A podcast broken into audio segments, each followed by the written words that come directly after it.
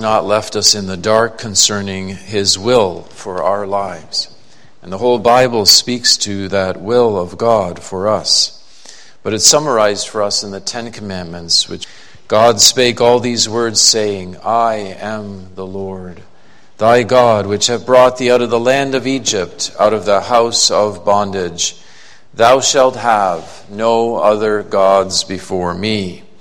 Thou shalt not make unto thee any graven image or any likeness of anything that is in heaven above, or that is in the earth beneath, or that is in the water under the earth.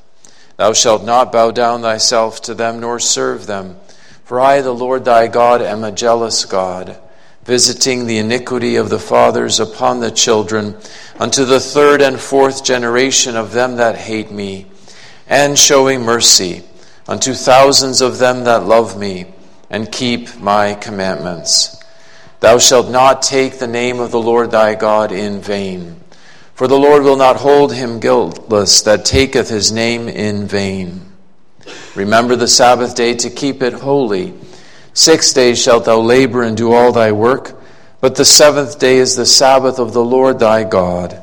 In it thou shalt not do any work, thou nor thy son nor thy daughter thy manservant, nor thy maidservant, nor thy cattle, nor thy stranger that is within thy gates. For in six days the Lord made heaven and earth, the sea, and all that in them is, and rested the seventh day. Wherefore the Lord blessed the Sabbath day and hallowed it. Honor thy father and thy mother, that thy days may be long upon the land which the Lord thy God giveth thee. Thou shalt not kill. Thou shalt not commit adultery. Thou shalt not steal. Thou shalt not bear false witness against thy neighbor. Thou shalt not covet thy neighbor's house. Thou shalt not covet thy neighbor's wife, nor his manservant, nor his maidservant, nor his ox, nor his ass, nor anything that is thy neighbor's. Shall we now respond? Our scripture reading in this morning's uh, service is from the book of Genesis and the 35th chapter, Genesis 35. We will read verses 1 through 21.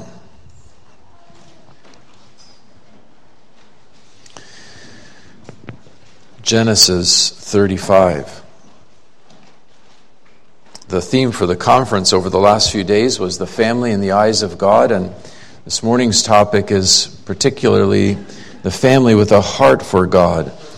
And though this family starts in a bad place, we'll see in the course of this section that the Lord draws their heart to himself. So, Genesis 35.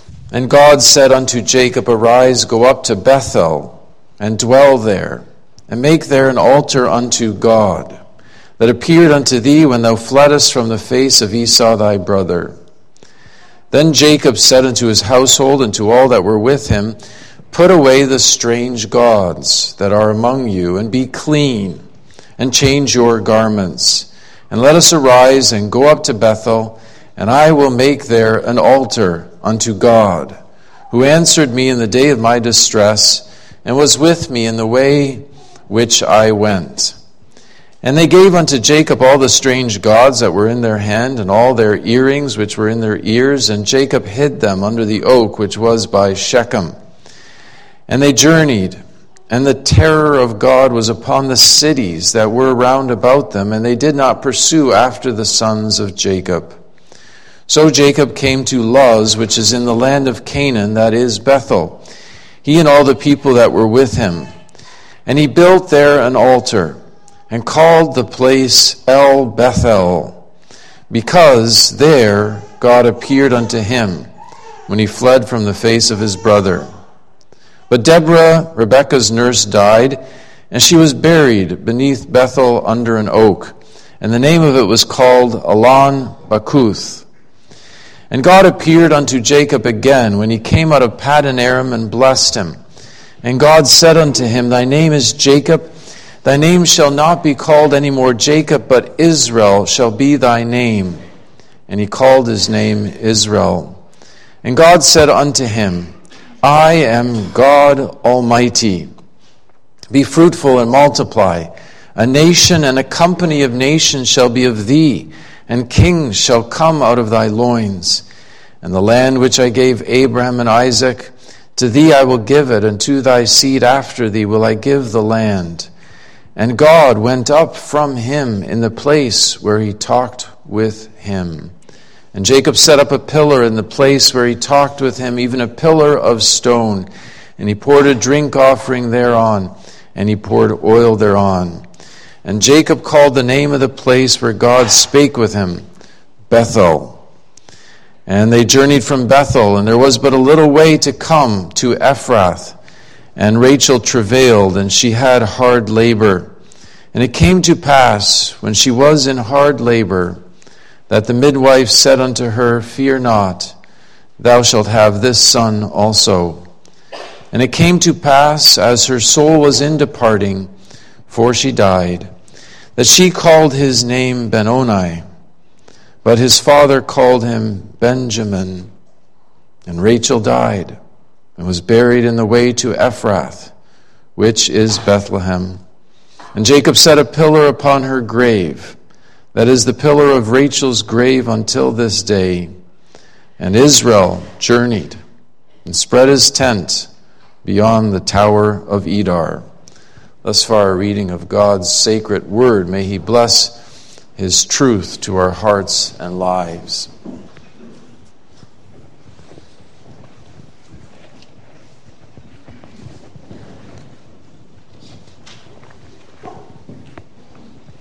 Dear congregation, it is not easy to hold on to dreams.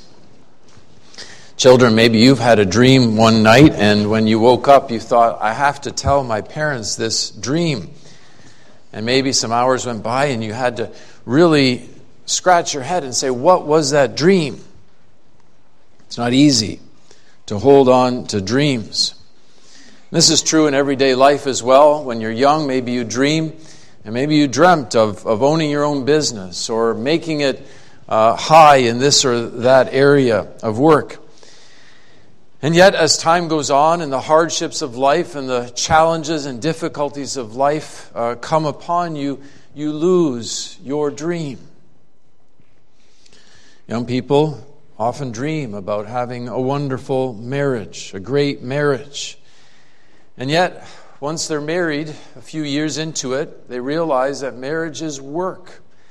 And uh, it happens that they lose over time that dream of having that wonderful marriage. Spiritually, too, we can, when the Lord works in our lives, we can have great visions of what our life will be like. But again, the toll of sin and, and the challenges and the cross providences that come our way can really bring us to a place where we've lost our vision.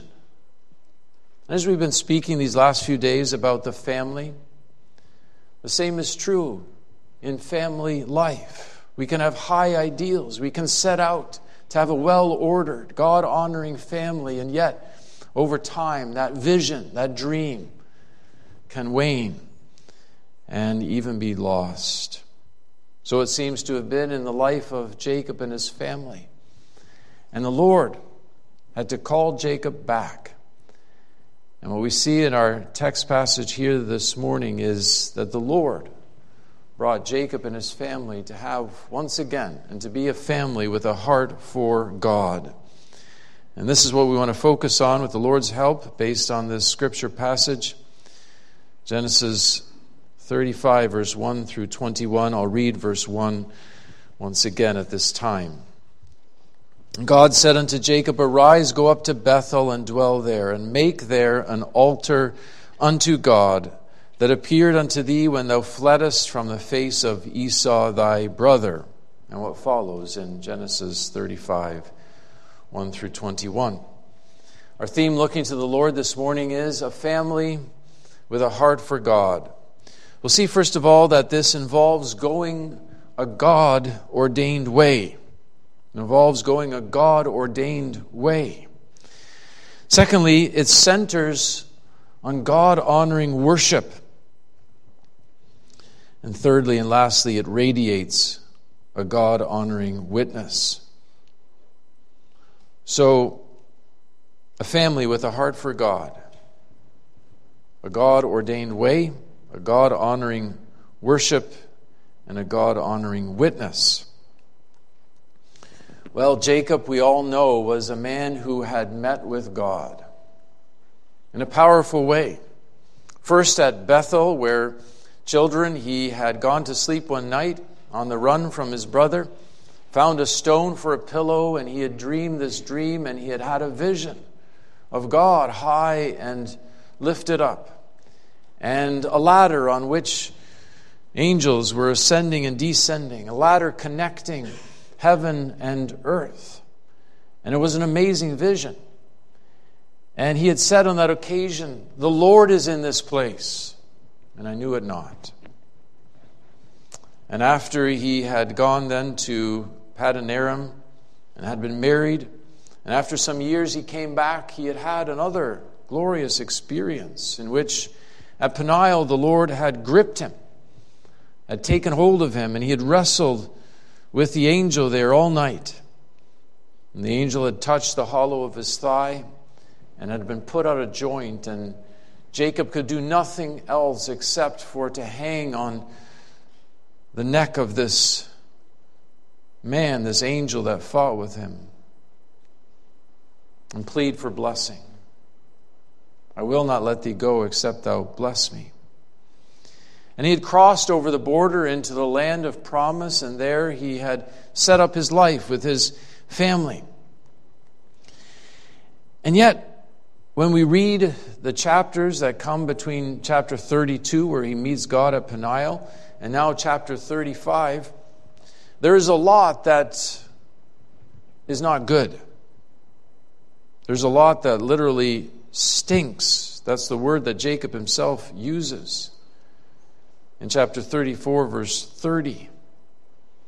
You have the whole incident in chapter 34 in which Jacob's daughter, Dinah, had been taken by Shechem, the heathen prince, and he had raped her. And great trouble had transpired. It was awful, all that was going on in Jacob's household. Jacob's sons had taken revenge on the inhabitants of Shechem in a deceitful way. And all of this is really such a mess that Jacob says, Indeed, ye have troubled me, my sons, to make me to stink among the inhabitants of the land, among the Canaanites and the Perizzites, and I being few in number, they shall gather themselves together against me and slay me, and I shall be destroyed, I and my house. And yet it wasn't just Jacob's sons who were the problem. In fact, in a large part here, Jacob's family is in disarray because Jacob has failed to rule his home well. When you look at all that is happening here between Peniel and our chapter, one commentator says Jacob's whole household has become embroiled in spiritual harlotry. Idols have come into the family in an overwhelming way. We'll read of this here in verse 2 of our chapter. It's, it's a disaster. And yet, congregation, before we point too many fingers at Jacob, let's take a look at ourselves. Is it not true that so called Christian homes can also look in such disarray? And the culture can look in upon our lives and our homes. Church attending, Christ professing homes, and, and see a lot that, to use biblical language, stinks. Whereas the Lord has called us to be a salt and light in the world. How sad it is when salt loses its savor. And that's what's happening here in Jacob's life. And yet, what a mercy it is that our chapter begins with these words And God said unto Jacob, God interrupts all that's going on. Even Jacob, as he looks out over his household and all that has happened, all he can do is lament, as it were, in, in, in a hopeless self pity, just throw up his, his arms. He doesn't take any action other than to complain and lament. It takes God breaking through in his life and in his family for there to come any change. Well, thank God for sovereign grace. And God's people, entirely at a loss, entirely in their own self made trouble, when God breaks through. And God says to Jacob, Jacob, go back to Bethel. Go back to that place when I appeared to thee at the first. Go back to that place when I gave you a vision of who I am and who I can be for a Jacob, for a deceiver, for a sinner like, like you. Jacob, it's time to retrace your steps and go back. Remember all the way that God has led you and go back to where He, he met you, to where He appeared to you.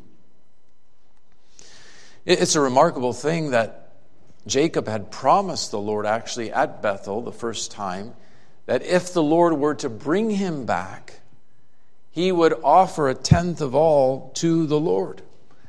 He had vowed a vow. And from all indications, he had not kept this. And he had been back in the land for probably, scholars estimate, about 10 years without fulfilling his vow before the Lord. Think of that. Jacob.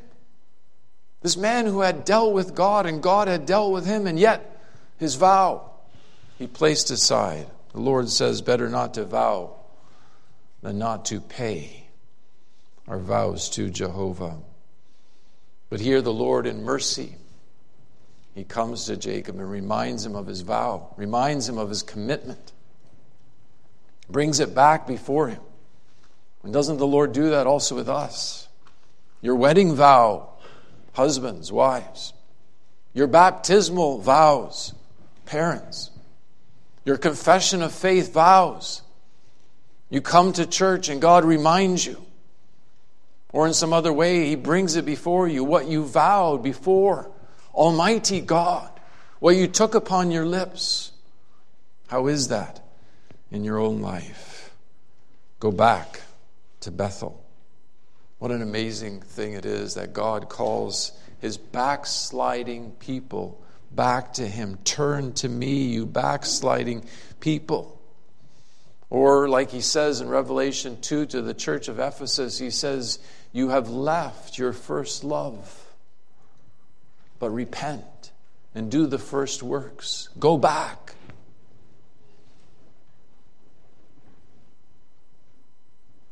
Friend, how is it in your life today?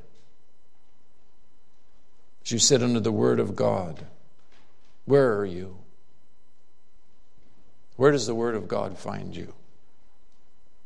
I'm not asking what all has happened to you in your life, all the high points, all the revelations of God, all the times that God spoke to you, all the vows that you made before the Lord. I'm not asking about those. I'm asking about how it is now. How is it in your family? How it is in your life personally? Are your hands hanging down? Are your knees wobbling, shaking? Are things in disarray? Are things very far from where they should be? The Lord says, Turn unto me. It's Reformation time. It's time to seek the Lord. It's time to go back to God. God would have his people back.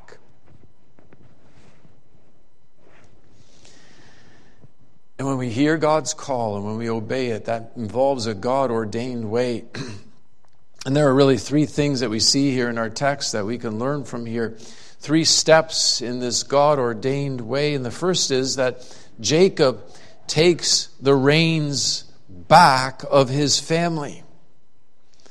As we already noted, Jacob was far from in charge in the preceding chapters. The family was largely on autopilot, we might say. They were simply going day to day, and things were just happening. Things were out of control. But now, based on the word of God and based on the call of God, Jacob gathers his family together once again. He calls his family back to the basics. And Jacob said unto his household and to all that were with him, Put away the strange gods that are from among you, that are among you, and be clean and change your garments. Notice Jacob here, he speaks the word of God into his family. Despite all his lack, despite all that was the missing in his life up till this point, despite the fact that he had let go of the reins of his family, he doesn't continue that any longer. He takes the reins and he says, Family, this is what God would have us to do. And that's where it needs to come to in our lives as well. Fathers, if we've let go of the reins of our household, if things are on autopilot, even to a little extent or a greater extent, God has made you the head of your household. God is calling you especially to account. Wives, you should pray for your husbands. You should encourage your husbands. But, husbands, before God, the Lord will judge you not only personally in the, in the great day of judgment, but also with respect to your calling to lead your family. And the same is true for elders, for pastors, for deacons, all those who have a role in the church of God to take the reins and not let the reins slip away or let others take them, but to be a truly godly leader, to listen to God, to speak the word of God, and to be a prophet, priest, and king in your home in a God honoring, in a Christ ordained, in a Christ like way. That, first of all. The God ordained way involves leaders stepping up in a godly way. But secondly, this God ordained way involves renouncing false gods. This is the first thing that, that Jacob says after he calls his, his household together. Put away the strange gods that are among you and be clean and change your garments. The idols, they have to go. Now, how did these idols come in to Jacob's family? We don't know. Calvin says on this passage, he says, idols will simply show up. They'll simply show up. And if you don't beat them back, and if you don't turn them away, and if you don't clean house and clean heart, idols will take over. It's not like you have to go out and find idols and bring them in and do all the work. They're just there. Our hearts are factories of idols. Just like that, there's an idol.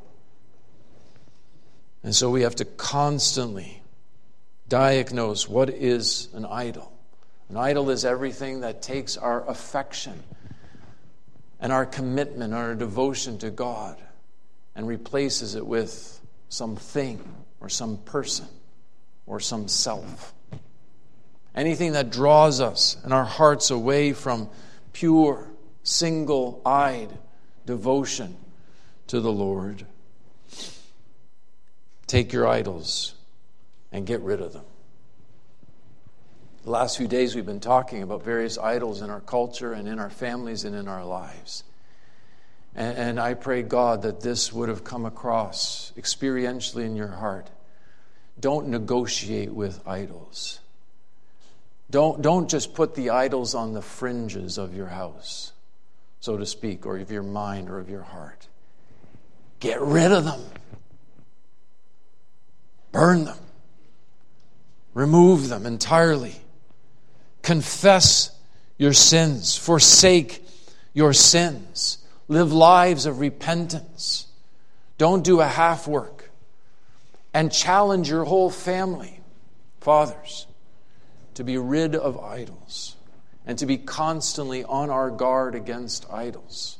Take us the foxes, the little foxes that spoil the vine when these things are small, they need to go before they take over in our hearts and minds and, and homes. Idols need to go.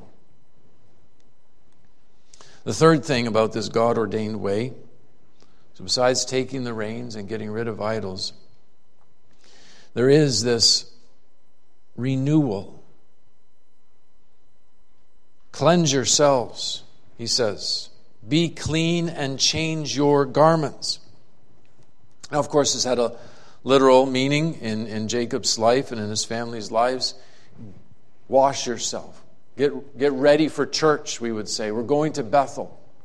We're going on a pilgrimage. We're going to the place where God originally talked to me. And I vowed that I would go back there, and I never did. So get ready.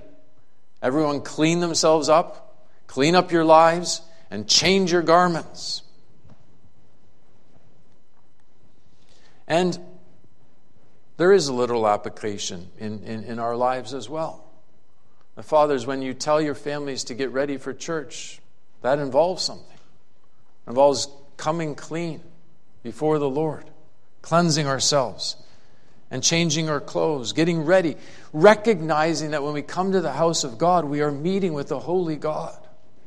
And we need to prepare our hearts and our bodies and our lives for that reality. We need to reckon with it. Now, obviously, someone can show up at church and they've just wandered. We had it some years ago in, in, in, our church in Grand Rapids. Someone was on his way to the dollar store, never, never went to church, and someone was walking to church from our church and said, Hey, what are you doing today? How about you come to church? The man said, uh, Sure, I was on my way to the dollar store, but I'll, I'll come to church. He came to church, sat, and he never left church again. Made confession of faith. Remarkable, wonderful, grace of God. And when that happens, when someone comes like that, you, you, don't, you don't judge them on the externals. You don't judge them on things like that. But, but if you know that you're meeting with a holy God, you come prepared, mind, soul, and body. And, and spiritually speaking, when we take the whole message of Scripture, the Bible makes very clear that that cleansing is an inward cleansing that needs to take place through the washing of regeneration and through the pardon for sin through the blood of the Lord Jesus Christ, and how we ought to bathe in that fountain open for sin and uncleanness again and again and again. Do you do so? Do you camp by Calvary? Do you need that cleansing of Jesus' blood daily? Samuel Rutherford said, he said,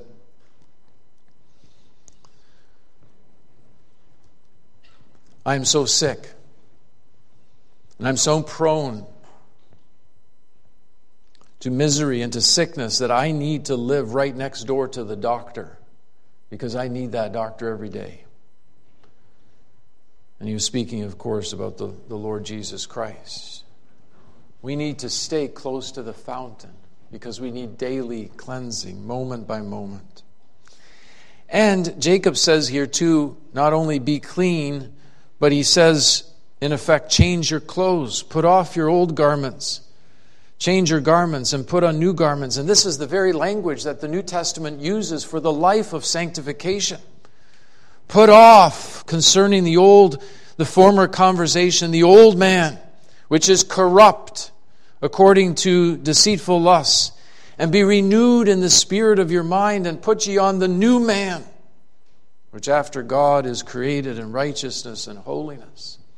And this is the whole of the Christian life in terms of sanctification. It's putting off sin and putting on the Lord Jesus Christ and the new life and the Spirit and all that the Lord calls us to.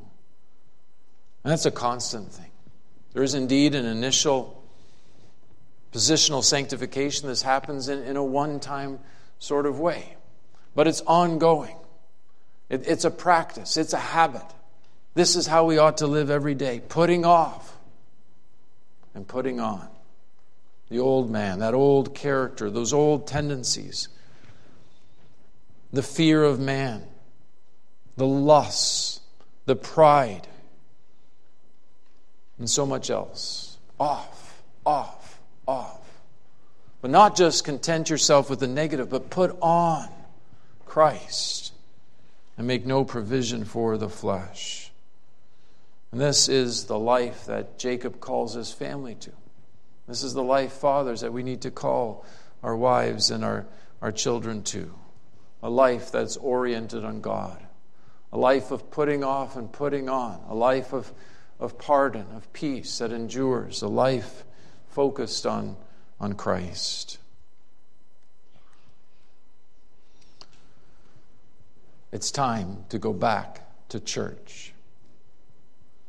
Not just this building, but the house of God, to God, where God dwells.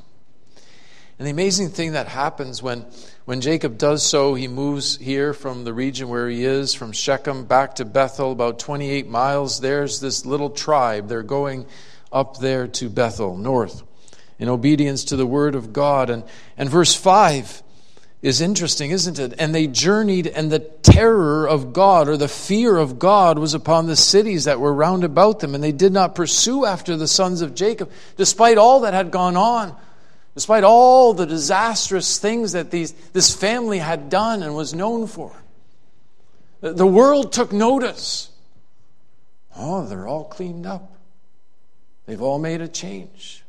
They're going to Bethel, house of God. The fear of the Lord. Even the terror, it says here, the terror of God was upon the cities that were round about him. In other words, the world took notice when the church is the church, when it is what it's called to be. Of course, the world will tempt, the world will mock, the world will, will take lots of issues with the church, and that shouldn't faze us. We ought to be what God, our master, our sovereign, would have us to be. And when that happens, some way, and to some extent, the world will at least have to acknowledge there's consistency. There's something different. There's something that radiates from these people. There's something that we don't have. And this is what the Lord has affected. Jacob would have never have done this were it not for the Lord who said, Jacob, go back to Bethel. And so it is in our lives as well. How grateful we should be to the Lord who will not let his people go. Though we oft have sinned against him, still his grace and his love abide And backsliding Christian here today, stir yourself up, but see the hand of God and see how the Lord is ready and willing to receive prodigals. And we need that again and again, don't we? But then go. Don't just sit back. Don't just take these words, but act upon them through help that the Lord promises to give. And then, congregation, a, a family with a heart towards God not only goes God's way, but secondly, it is focused on, it's centered on God honoring worship. Jacob's family arrives at Bethel. Something, isn't it? Some 30 years or so before this, Jacob was there all alone, a fugitive a young man running away from his family. He had never been apart from his family, running, running, running for his life.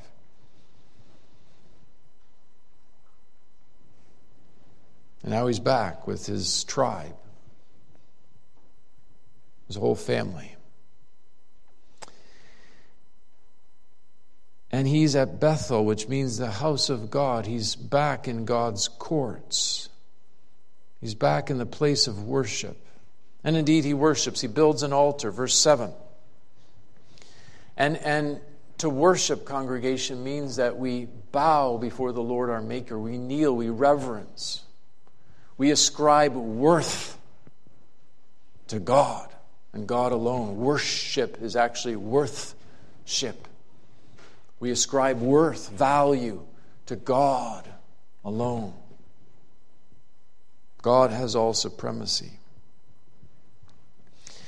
And here we have the essence of what it means to be a family that has a heart for God, the essence of it. And there's three things here as well that we see in our text in terms of Jacob and his family at this time here at Bethel. Notice in verse 7 that he called the name of the place El Bethel. That's interesting. And children, just to give you a, lesson, a brief lesson in Hebrew. Okay? So you can tell your parents that you now know a little bit of Hebrew. The word El, E L, means God. And Beth means house. And El, like I just said, means God. So Beth El means the house of God. El Bethel means the God of the house of God. And so, what Jacob does here in this moment is he renames the place not Bethel, but El Bethel, meaning he is focused on the God of the house of God.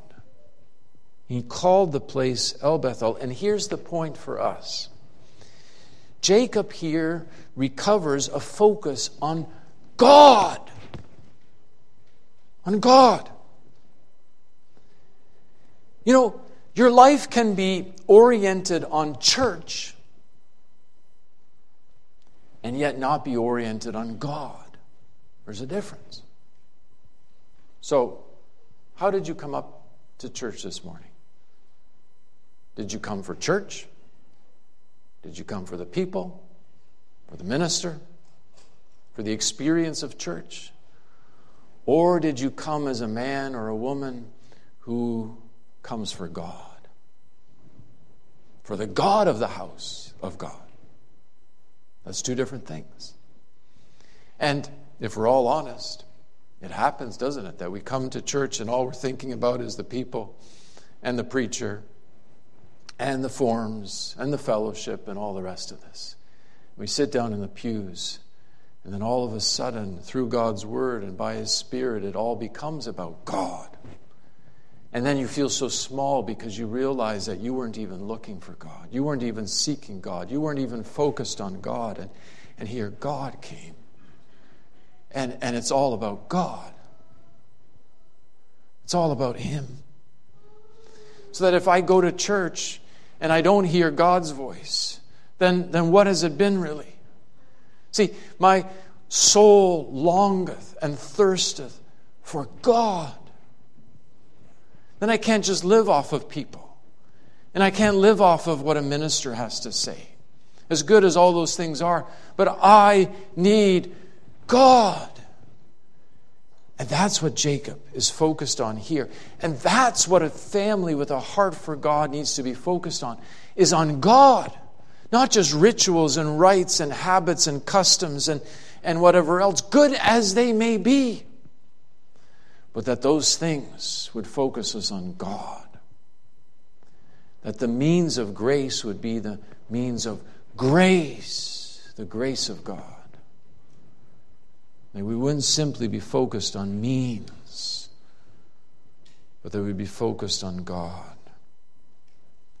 And this is really in all of life. Right? You all have a closet, I hope. And by that I mean a place where you pour out your heart before God. A place where you read your Bible and you, you pray to God. It's good to have that in, in the beginning of the day. To not go into your day without, without prayer and, and hearing from God. But you know, you, you can have a closet and, and it's just something you do. You just read a few verses and you say a quick prayer. And a few minutes later, you, you don't even remember what you've said or, or read. Or even if you do remember what you said or read, it's, it's, just, it's just a thing you've done. And I know how that goes, I know how that happens. And yet, congregation, we should not be satisfied with these things. We should be all about God. We should be about El Beth El, about the God of the house. My one request has been, we sang, and still this prayer I make, that I might dwell within the house of God. Why? To behold the beauty of the Lord and to inquire in his temple. That's what I need to be about. And this is where Jacob comes. He recovers a focus on God. And he recovers, secondly, here, the blessing of God. Verse 9 to 11 And God appeared unto Jacob again when he came out of Paddan Aram and blessed him. God said unto him, Thy name is Jacob. Thy name shall no more be called Jacob, but Israel shall thy name be. And he called his name Israel. And maybe as you're reading this, you're, you're thinking, if you know this, the previous history well, you say, well, hadn't the Lord already changed his name from Jacob to Israel? You can read of that in chapter 32. Yes, the Lord had already changed his name. The Lord had done this work in his life. He was a new creature, but the Lord redoes it. The Lord reminds Jacob here of his new name, of his new identity that he had given him. And you know, that's a wonderful thing when the Lord does that. When the Lord converted you maybe years ago, and yet you backslid from him, but you come under, you, you go back to Bethel, you go back to church in, in that real sense of the word, and it becomes all about God, and you hear God's voice in his word speaking to you, and he, he calls you once again by that name he gave you maybe years ago. Christian, a new identity in Christ. But all of a sudden you hear it fresh and it's real. And it's, that's it. I'm no longer my own, but I belong unto my faithful Savior, Jesus Christ. I'm united to Him. I'm not my own. I'm not just old Jacob. I'm Israel, prince with God. I'm an heir of God and a joint heir with Christ. You see, that's, that's what you want.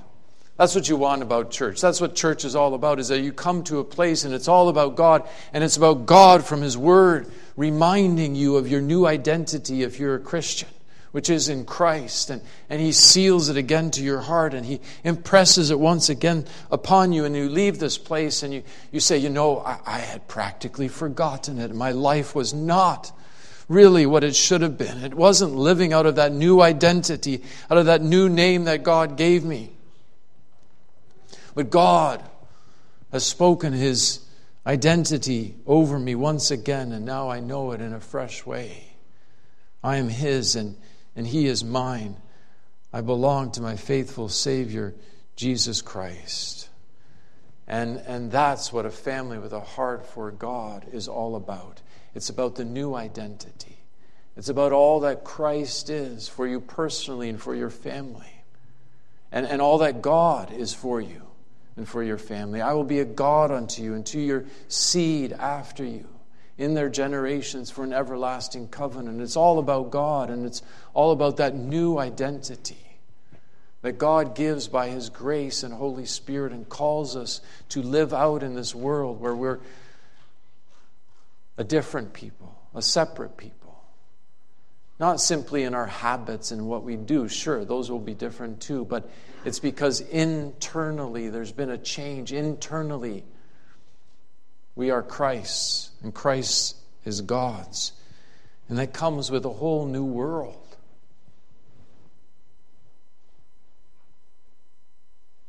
And thirdly, this,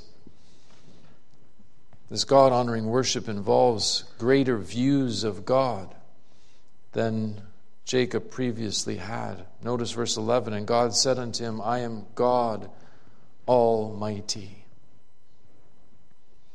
The Hebrew there is El Shaddai. So here's something else for you children in Hebrew. You're learning quite a bit of Hebrew. El Shaddai means God Almighty. And actually, it could even better be translated God All Sufficient. God El Shaddai, who's all sufficient. He's everything. He's all sufficient for every need and circumstance, for every lack that I have. He more than can fill it up.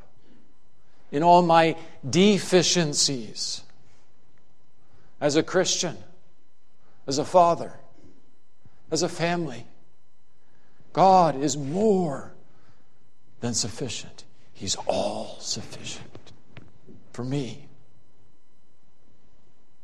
God said unto him, I am God Almighty. Be fruitful and multiply.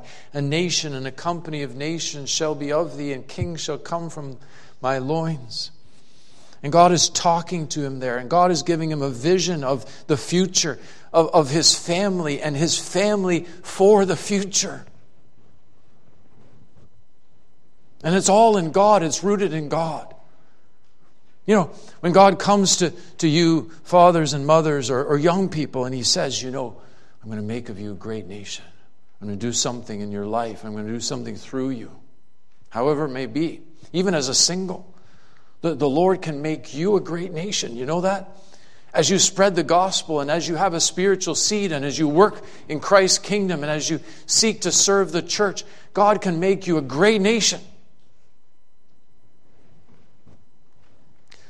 But, but when he says that to you, you say, But how is that possible? I, I'm, I'm nobody. I'm, I'm nothing. And, look at me. Look at my life. I've, I've just been embroiled in sin and in idolatry. My, my family's a mess. Idols. Our, our reputation in the community is, is, is awful. I'm going to be a nation, and, and kings are going to come from me. And, and my seed is going to be like this. How can it ever be? His name is El Shaddai. You can be that because He is Himself. And when a family sees that, and when a family knows that, and when a family owns that, then a family is in its right place. And then you, you, you might have lots of deficiencies. You might have lots of lack. And you may be very troubled. You may be going through great difficulties, and providence may seem to be all against you. But with God, all sufficient, I can go, and you can go, because He's all sufficient. Whatever your need is, whatever will face you tomorrow, or next week, or next year, or 50 years if He tarries from now He's God all sufficient. That means He's never at a loss with you and with your circumstances. He's an infinite reservoir of mercy and grace and love and strength and wisdom and patience and everything that you could ever need. All that I've lacked, thy hand has provided. Great is the faithfulness of an all sufficient God in Jesus Christ, who comes so near, so close, and says, I'm El Shaddai for you, no matter what. And you see, if you can focus on that, if you can see that, and if you can be rooted and grounded in that, then no matter what the Lord requires of you, you can do it in His strength, leaning on Him, through faith in Him. And you can also be, as we see here lastly and briefly, you can have this God honoring witness that you radiate as a family. This is what we see in verses 19 and following. Oh, it's true that Jacob's family still went through many griefs, many trials, many sorrows, much sin. You can read of this at the end of the chapter as well. And yet, I want to show you just a little window of how this works out as Jacob leaves Bethel. We read already that Deborah died in verse 8. And then in verse 16, we have that Rachel, who was close to delivering here as she goes to Bethel and as she experiences all these things, the Lord was pleased to also give her in this moment. But as they went a little way to come to Ephrath, Rachel travailed and she had hard labor. It came to pass that when she was in hard labor, that the midwife said unto her, Fear not, for thou shalt have this son also. It came to pass as her soul was in departing, for she died, that she called his name Benoni. But his father called him Benjamin.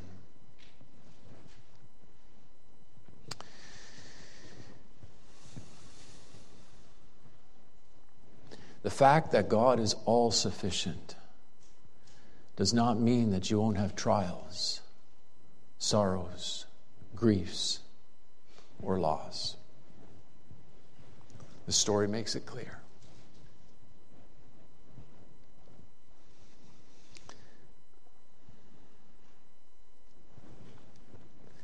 But in your sorrows, griefs, cares, and difficulties, God all sufficient can give you what you need to glorify Him.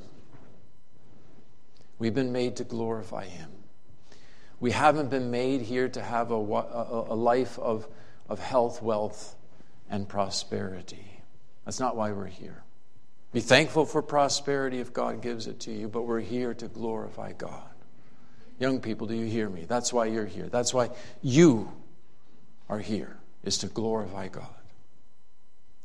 And when God comes to you and He says to you, I'm God all sufficient, He's not saying that doesn't mean that this week or next month or next year you won't have some great difficulty come into your life, or perhaps you have it even right now. But what it does mean is that in that difficulty, God is all sufficient. He can give you whatever you need to glorify Him in the midst of this difficulty and cross and adversity. And what we see in Rachel is a negative example.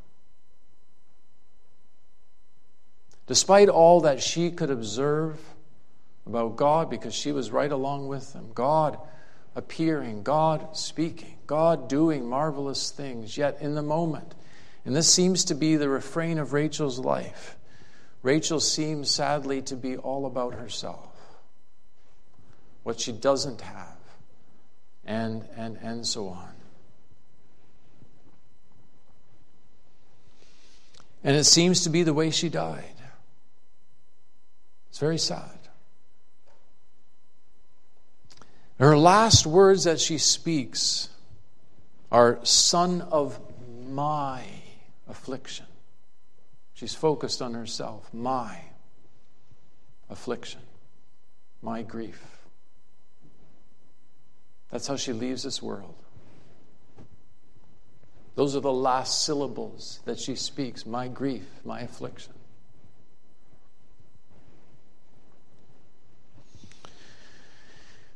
And Jacob loved Rachel.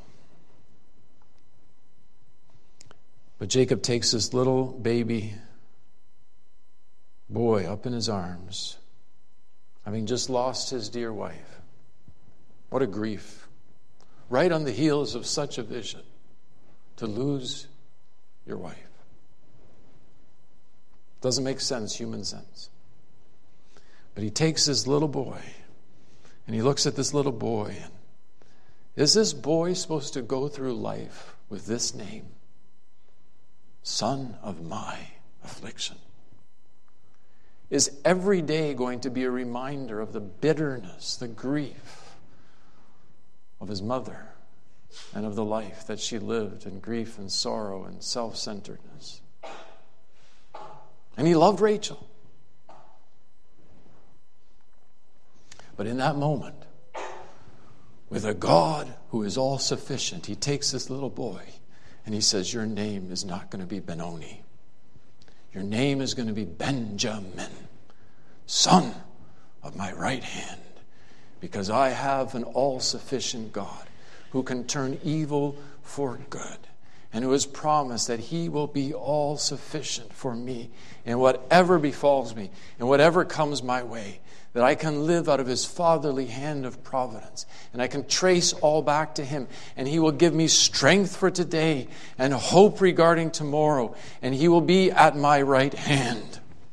And because he's at my right hand, I will not fail and I will not falter, despite all the sin from my side. And so this child goes through life as a witness of what God all sufficient can do, even in the midst of great loss and grief and difficulty. And this congregation is what a family with a heart for God may do and must do. The world is watching you not just when things go well, The world is watching you when you lose your most precious possessions. The world is watching you when you lose your husband, when you lose your wife, when, when in God's providence you lose a child or you have some other great difficulty come your way. Does your faith matter then? Do, do, does your God help you then? That's the test of a family with a heart for God. To in your afflictions, even through the midst of tears and grief and confusion and doubts, to yet be able to say, My God does all things well. My God makes no mistake. My God gives me the bitter, but gives me also the sweet. And my God, in Jesus Christ, is El Shaddai. He's God all sufficient. Because if my God did not spare his own son, but gave him up to affliction, to grief, to a cross, to shame, and to misery, that I might be his Benjamin, that I might be despite all that I deserve, that I might be a son of God, an heir of God, and a joint heir with Jesus Christ, that I might be a Benjamin, a son of God's right hand. Should I not praise him? Should I not adore him? Should I not live for him? Should I not I have a heart for him? Should not my family have a heart for God? Children, all of you, have a heart for God because He's all sufficient and He's worth serving. And this is the best life. No matter what comes your way, He's all sufficient, church. He's all sufficient for Christ's sake. No matter what happens, all glory to God. Amen. Gracious, good doing, and almighty Lord God, thou art truly all sufficient. All that I've ever needed to glorify thee, thy hand has provided. Especially in thy Son, the Lord Jesus Christ, whom thou didst not spare, whom thou didst put to grief, in order that we might be sons and daughters of God through him who loved us. Lord, apply thine own word unto our hearts, we pray. Speak into our lives, into our sin and shame and and our backsliding. May we hear thy voice even today as thou dost call us to Bethel, call us to thyself, call us to a Godward focus and a Godward life, and a life also of witness. Lord, remember any and all who have more of a Rachel character, focused on self, and never beyond that. O God, wilt thou work as thou alone canst work? Wilt thou change it today? Wilt thou overwhelm such with thy all sufficiency that no matter what their grief, their bitterness, their hardship in life, they would lose a focus on that and be caught up with thee, the worthy God. We thank thee, Lord, for this time that we could have together. We thank thee for the conference.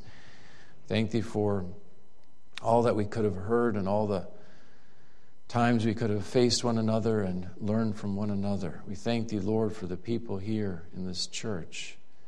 Thank thee for my brother, Dr. Kelderman. Do bless him this evening, Lord. Go before him and use his words to draw many to thyself and to strengthen thy people for the journey that lies ahead.